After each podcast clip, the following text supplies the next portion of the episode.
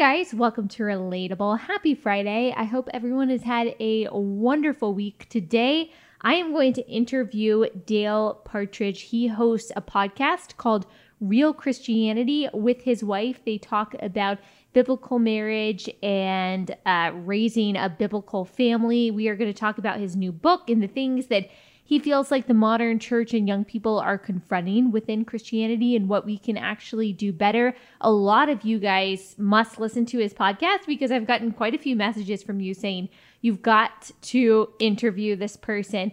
And I have researched a, a little bit about who he is and read a little bit of his book ahead of time. And he seems like a really awesome, wonderful influence. And so I'm excited to uh, get to talk to him.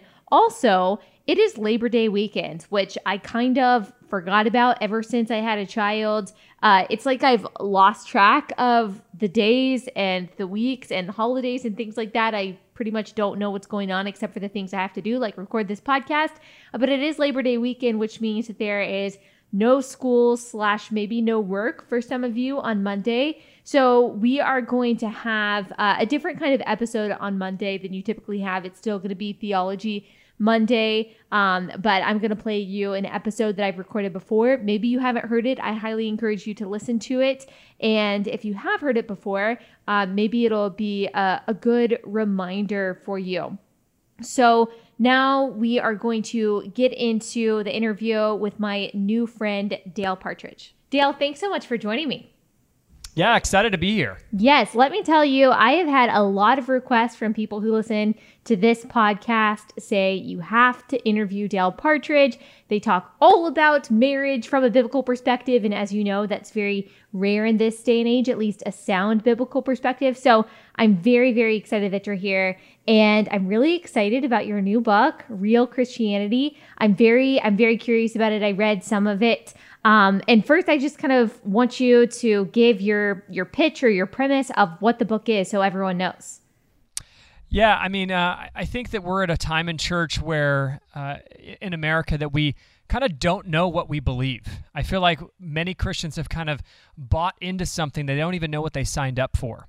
And I think it's important that we get to a point where we go, hey, what is real biblical Christianity? Because the Christianity that we have today, um, it's been you know kind of extra biblical. It's been added on. We've had we've, we've learned a lot about christianity that has nothing to do with scripture.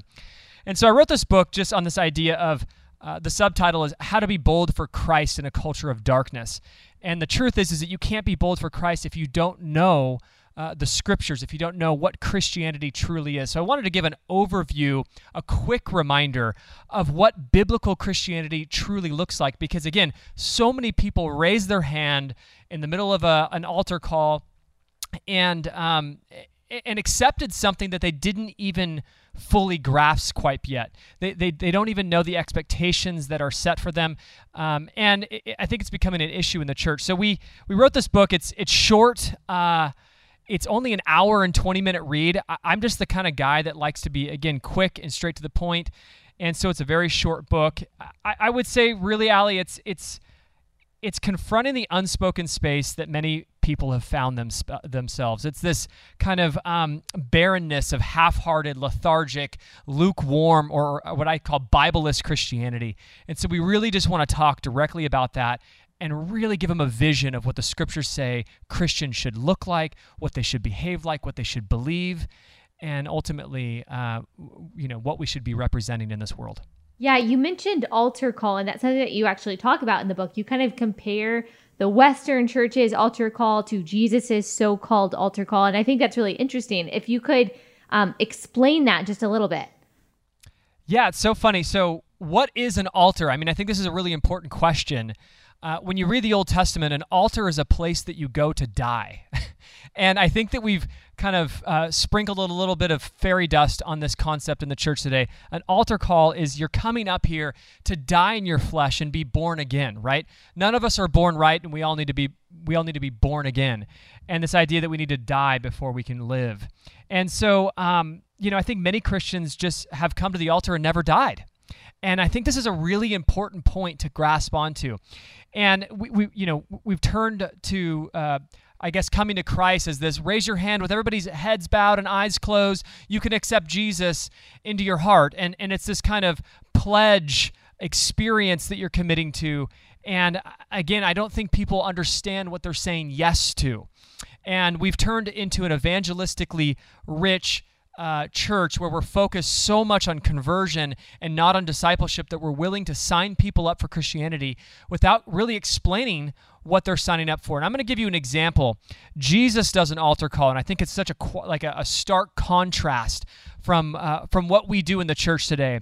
And it's in Luke 14, 25 through 30. It's a couple verses, so bear with us as we go through this. But it says, Now great multitudes went with him so this isn't a small group of people, right? This is a lot of people.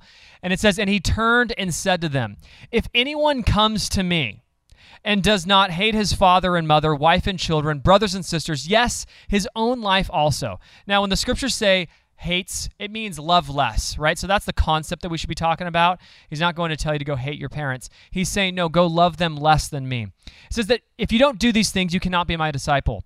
And it says, whoever does not bear his cross and come after me cannot be my disciple. So a couple things I want to say before we move on. One is, what is a cross? Okay, a, a cross is an instrument to kill your flesh. That that's what it does. And we're supposed to pick it up daily. And so the idea of going, "Hey, come here and die." is what's really being said. Pick up that cross, die to your flesh, be born of the Spirit, walk contrary to the desires of your flesh. That's what he's saying here. And it says that if you don't do this, you, you cannot be his disciple. It goes on, it says, For which of you, intending to build a tower, does not sit down first and count the costs, whether he has enough to finish it? Lest after he has laid the foundation and is not able to finish, all who see it begin mocking him and saying, This man began to build and was not able to finish. Okay, Allie, this is mind boggling, okay? He's saying, Hey, don't come follow me if you don't understand what you're about to say yes to. Count the costs. This is, I'm asking you for your life. I'm asking you for for complete prioritization of my ways and my my desires for you and that and nothing less. And this is on day 1. You know, we often think that this is like a, a, mature message. No, this is day one. So this is a huge difference. You are absolutely right. There was a conversation that I had with another guest a couple months ago that um, we talked about the difference between the gospel that was preached uh, in the book of Acts and the gospel that Jesus was preaching, which you just explained, and the gospel that the so called gospel that people are hearing today. It's a call to come and die, and it uh, caused the people that were preaching the gospel to actually be executed. I mean, that's how scandalous and how offensive this gospel was, which you just articulated so perfectly. And now, so often we hear today, not the cost uh, that Jesus explained, but um, that actually we are getting a cheerleader, that we are getting someone to come alongside us and say, hey, you're good exactly the way you are. Please don't change anything about yourself. As long as you feel good about yourself, that's what I'm here for. That's kind of the quote that people ascribe to Jesus.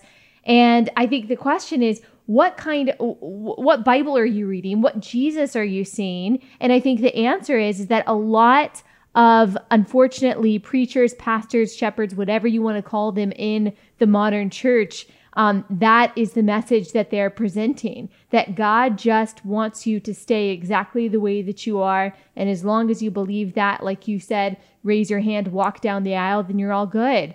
Um, but I would say that they're severely, they're missing out. they're missing out on the abundant life that Jesus gives. And so, speaking of the modern church, what would you say? Maybe you've already answered this and what you just said, but what would you say is the biggest threat to the modern church? Yeah, so this is a good question. I'm gonna I'm gonna add one last thing to the last question before I move to that one. Just real quick, I looked up a quote on my phone while you were talking right there, and it's a quote from Leonard, Leonard Ravenhill, and it says, "If Jesus preached the message ministers preach today, he would have never been crucified." And um, again, this is the contrast that we need to recognize you know that that whole point is that you know jesus isn't interested in winning people under false expectations uh, with blurred lines or lack of clarity uh, he's very clear and again this blends into the church which i think leads into your next question uh, yeah what's the biggest threat to the modern church today and uh, man, there's so many conversations and angles that we can go to. I think that the threats are the same threats that they've always been. Uh, I'm going to open up with a William Booth quote. So, William Booth was the guy that founded the Salvation Army. And uh, he's got an old beard, you know, and it just long beard and black and white photo from 1899, this quote. And he says, The chief danger that confronts the coming century, right? The century that we were born in, right? The coming century will be religion without the Holy Ghost, Christianity without Christ, forgiveness without repentance, salvation without regeneration, politics without God, and heaven without hell. Okay, this is 120 years ago that he said this, right? And it's the same thing that he was worried about it then, and we're worried about it now. I think that biblical illiteracy is probably uh, the biggest threat to the church right now. Um, heresy and false teaching can really enter into the church when you don't know your Bible. And I'm going to say something is that you can't know your Bible by simply allowing somebody else to tell you what's in it. Okay, we need to read our Bibles on our own. And I think that, again, that biblical literacy the second thing, Allie, I think that's a really big threat to the church right now is a quote that I say often. It's what you win people with is what you win people to. And the church today is winning people with uh, bookstores and coffee shops. It's winning people with daycare and really great music. It's winning people with positive messages and skateboard camps.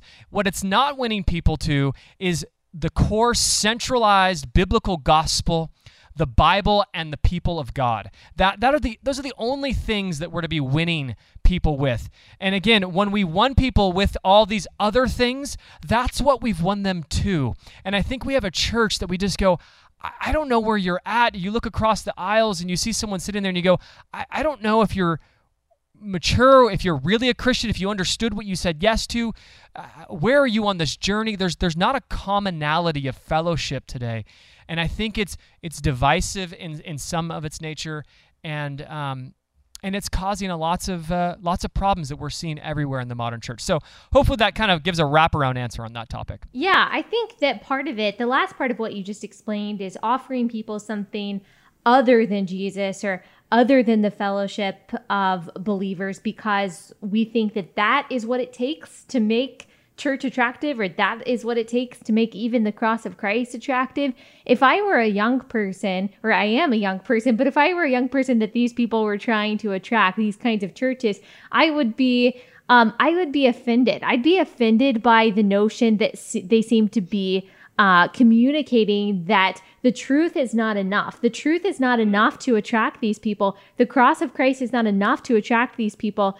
Young people, they need all of the extra stuff that you just listed. They need us to be cool. They need us to play secular music. They need us to kind of shroud the church in something new and edgy and modern and maybe just a little bit unholy so they know that we're relatable um, that's I I am offended by that message that people believe that young people don't just need truth, that they don't just need the gospel, that somehow 2,000 years later we've evolved to a place where the gospel all of a sudden just isn't good enough. It, the cross of Christ just isn't appealing enough for us.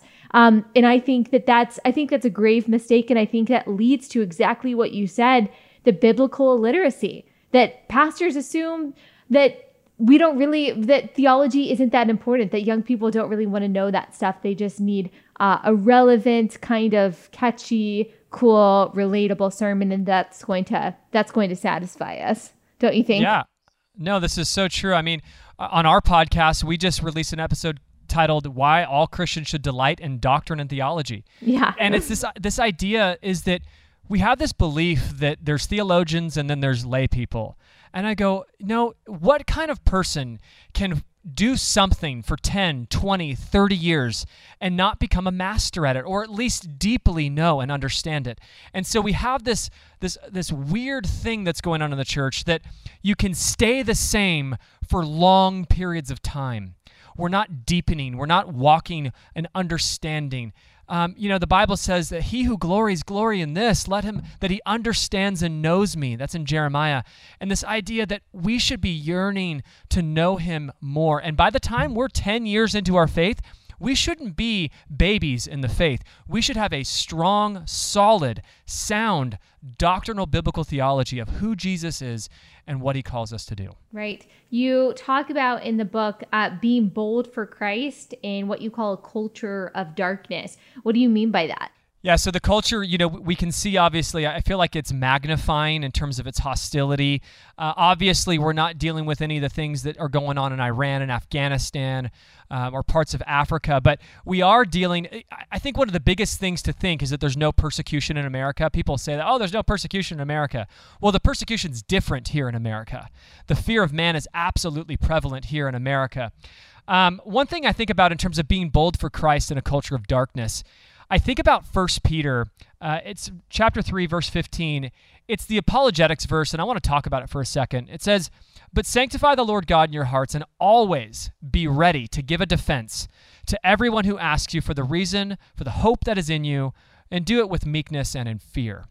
And so, um, you know, one, one thing I want to point out the first couple chapters of First Peter are talking about living holy, being a peculiar people, unique, different, like you you think differently you walk differently you dress differently you behave differently you talk differently you work differently everything. And because of that people are going to ask you it's they're going to be curious about the hope that is in you and you need to be prepared to give an answer a response an apologia a defense of why you live that way and so, what I'm saying is that witnessing in many situations is relational and it's reactive. It's a reactive work, it's a result of curiosity due to the sanctification and the holiness that's in your life. And so, uh, I would say one thing is if people don't have questions for you often, you need to ask yourself why. If if the culture at large has no more questions for the church at large, we have to seriously start asking ourselves why and and this is a really important conversation. Um, you can't be bold about what you do not know. Right. And that's, well, that's if again you are, back to this biblical some people literacy. are some people are bold about what they do not know, but the Bible describes those people as fools. Yes. so maybe maybe it's not the best route for believers. To your point. Yeah.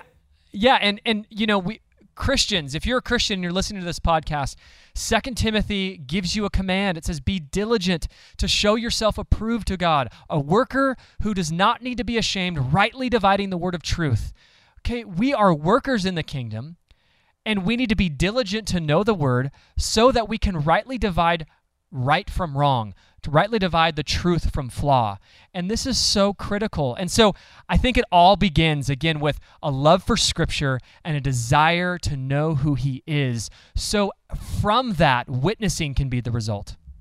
Mm, definitely. I think that that's encouraging for a lot of people who feel they look at the world around us, they look at culture, politics, whatever it is, and they just kind of feel like the world and our country is going to hell in a handbasket, that Christianity is being demonized left and right, and they are worried about the world in which we're bringing up our kids. Um, and I think that what you just said is encouraging, and really probably your entire book is dedicated to this that really the Christian's role, no matter what's going on in the world, no matter what our circumstance is, does not change. It is to be light in darkness, it's to witness, it's to share the gospel, it's to be ambassadors, aroma for Christ. And even if the world around us is scary, is darkness, it's always been that way. Uh, our responsibility as stewards of God's word does not change. And I think keeping our minds focused on that, on our eternal purpose, kind of helps alleviate the anxiety that I know I sometimes feel looking at the world around us and feeling like everything is getting worse. Hmm. Totally get that. Yeah, it, it is. It is a discouraging place to be in the flesh. And we need to keep an eternal perspective so that those fears, so that those worries can lose grip on our emotions. And, uh, you know, where, where there is no vision, the people perish. And we need to keep a vision of God's kingdom because, yeah, this is a difficult place to be. And um, we need to surround ourselves with not only the people of God, but the Word of God to keep us on the straight path.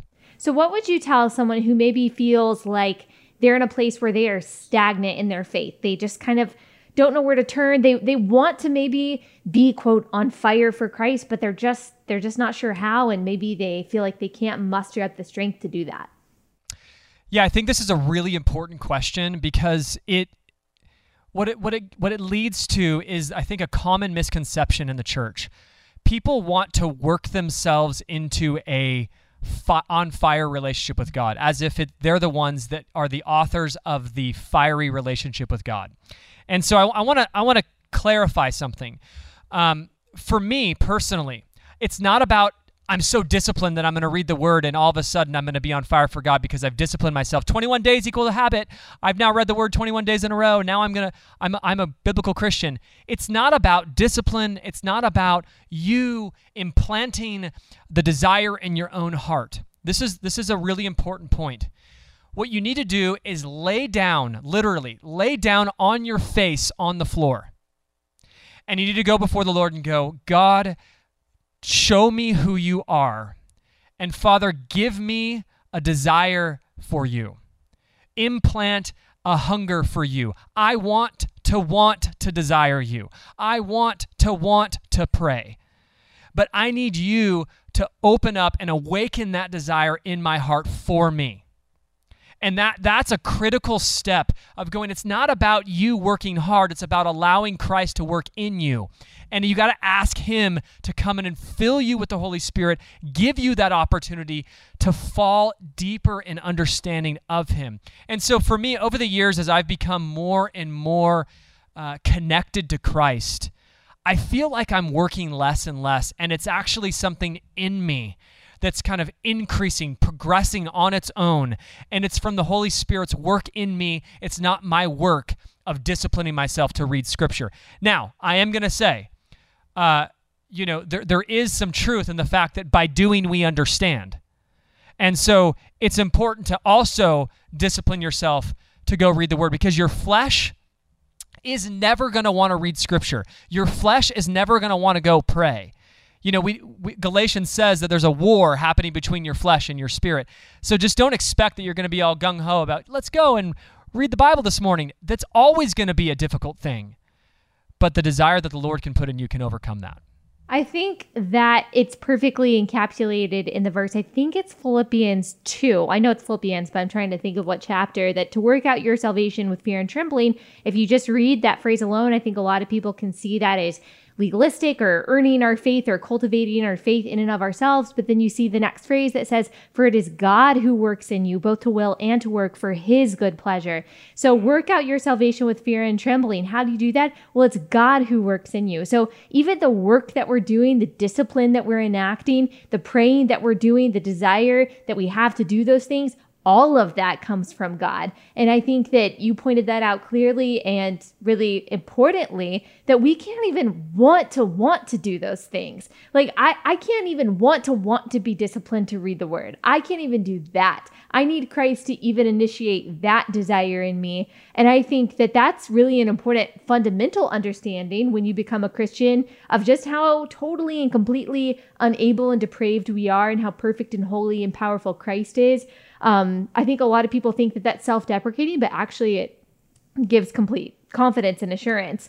Um, okay, so how can we, unless you have something else to add to that, which you totally can, but I also want to hear how we can spread the word and the message of your book in which you talk about all this awesome stuff.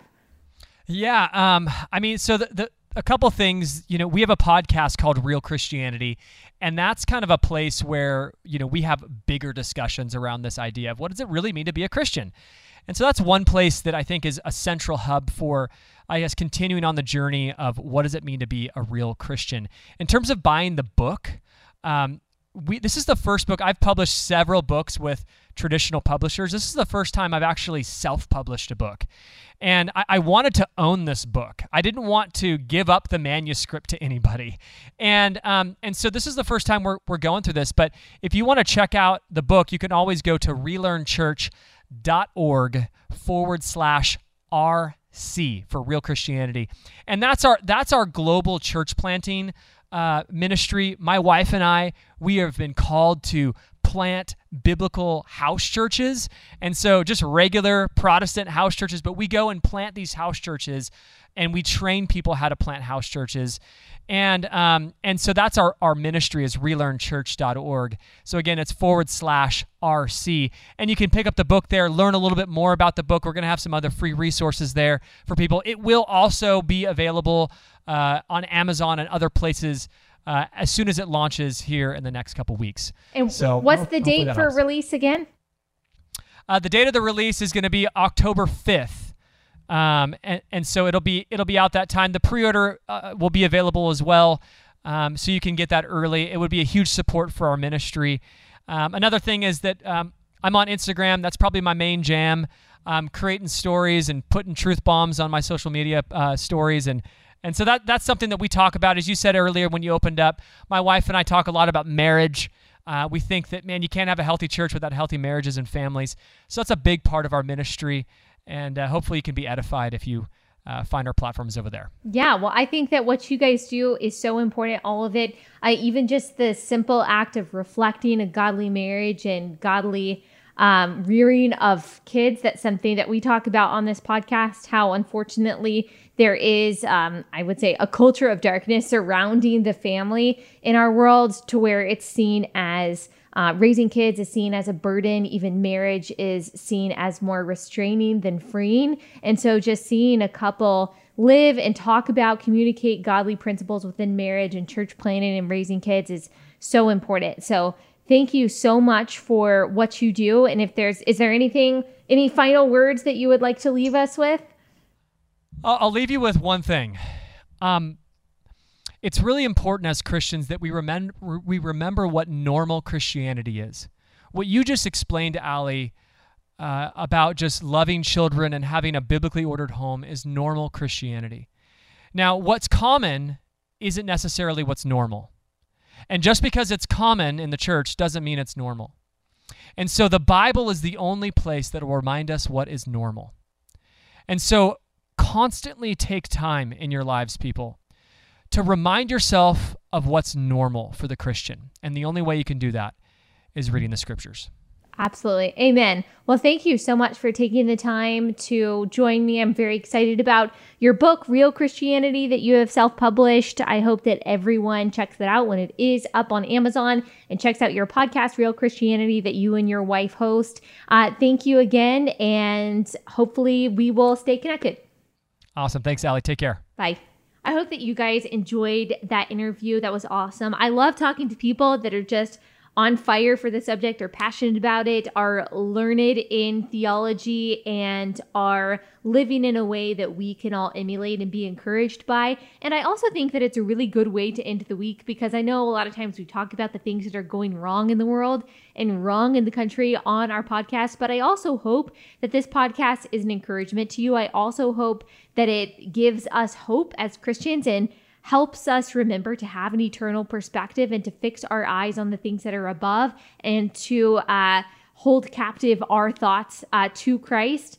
And that's what I certainly got out of talking to him is just a lot of encouragement that even though it seems like things are spiraling downward, that Christian's responsibility stays the same and that there are so many people, not just him, not just a lot of you who listen to this podcast and not just the so-called famous Christians that we uh, listen to or watch, but there are a lot of normal, average Christians that are being obedient to Christ, that are living out their biblical responsibilities, and there's good being done in the world because of them, and the gospel is being spread because of them. And we know that God is sovereign, and therefore He is using all of us in the exact way that he purposed or that he planned to use us before he even laid the foundations of the world, that he's not freaking out about our situations, but he's using very normal people like you and me, asking us to come and die and uh, to take up our cross and to share his gospel. And so that's what we're called to do.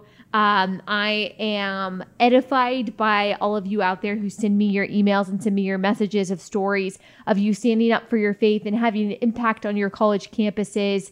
Uh, I'm just, I'm really excited about what God is doing. As scary as sometimes this world is and how down and anxious I can get about you know our our political world and it just seems like sometimes things are upside down. Uh god's kingdom is not. Uh, god's kingdom is being pushed forth exactly the way that he wants us to and all of us who are in christ are a part of that and that's an incredible privilege an incredible honor. So i hope again that this was a good way to end your week. I don't know how your week went. I don't know kind of what troubles you might be looking uh, looking ahead to or what your uh, what is in front of you as far as uh, your future goes. But I hope that this is a place that you can come to and remember that God is in control and that He is using all of us. Thank you so much for listening. As always, you can email me, Allie at the conservative. I truly love reading your emails.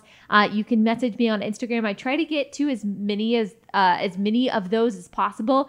I don't always, and just so you know, if you message me, I do not necessarily see it. Sometimes I'm afraid that people think that I'm just ignoring you, but there's like a whole column or section, I don't know how to explain it, that I don't necessarily see. They come up as message requests and not actual messages that I see. So sometimes I look through those and I respond to people, and sometimes I just don't. So just know that I'm never purposely ignoring you, and I appreciate all of you who do reach out to me. All of you who leave reviews on Apple Podcasts or wherever you leave them, know that I read those all of the time, and I really appreciate them as well. When you share this podcast, I appreciate that if of course you like it and when you give me constructive criticism or feedback i appreciate that could not do this without you guys Love you so much. I hope that you have a wonderful weekend and a restful Labor Day, and we will be back here next week. I will see you then.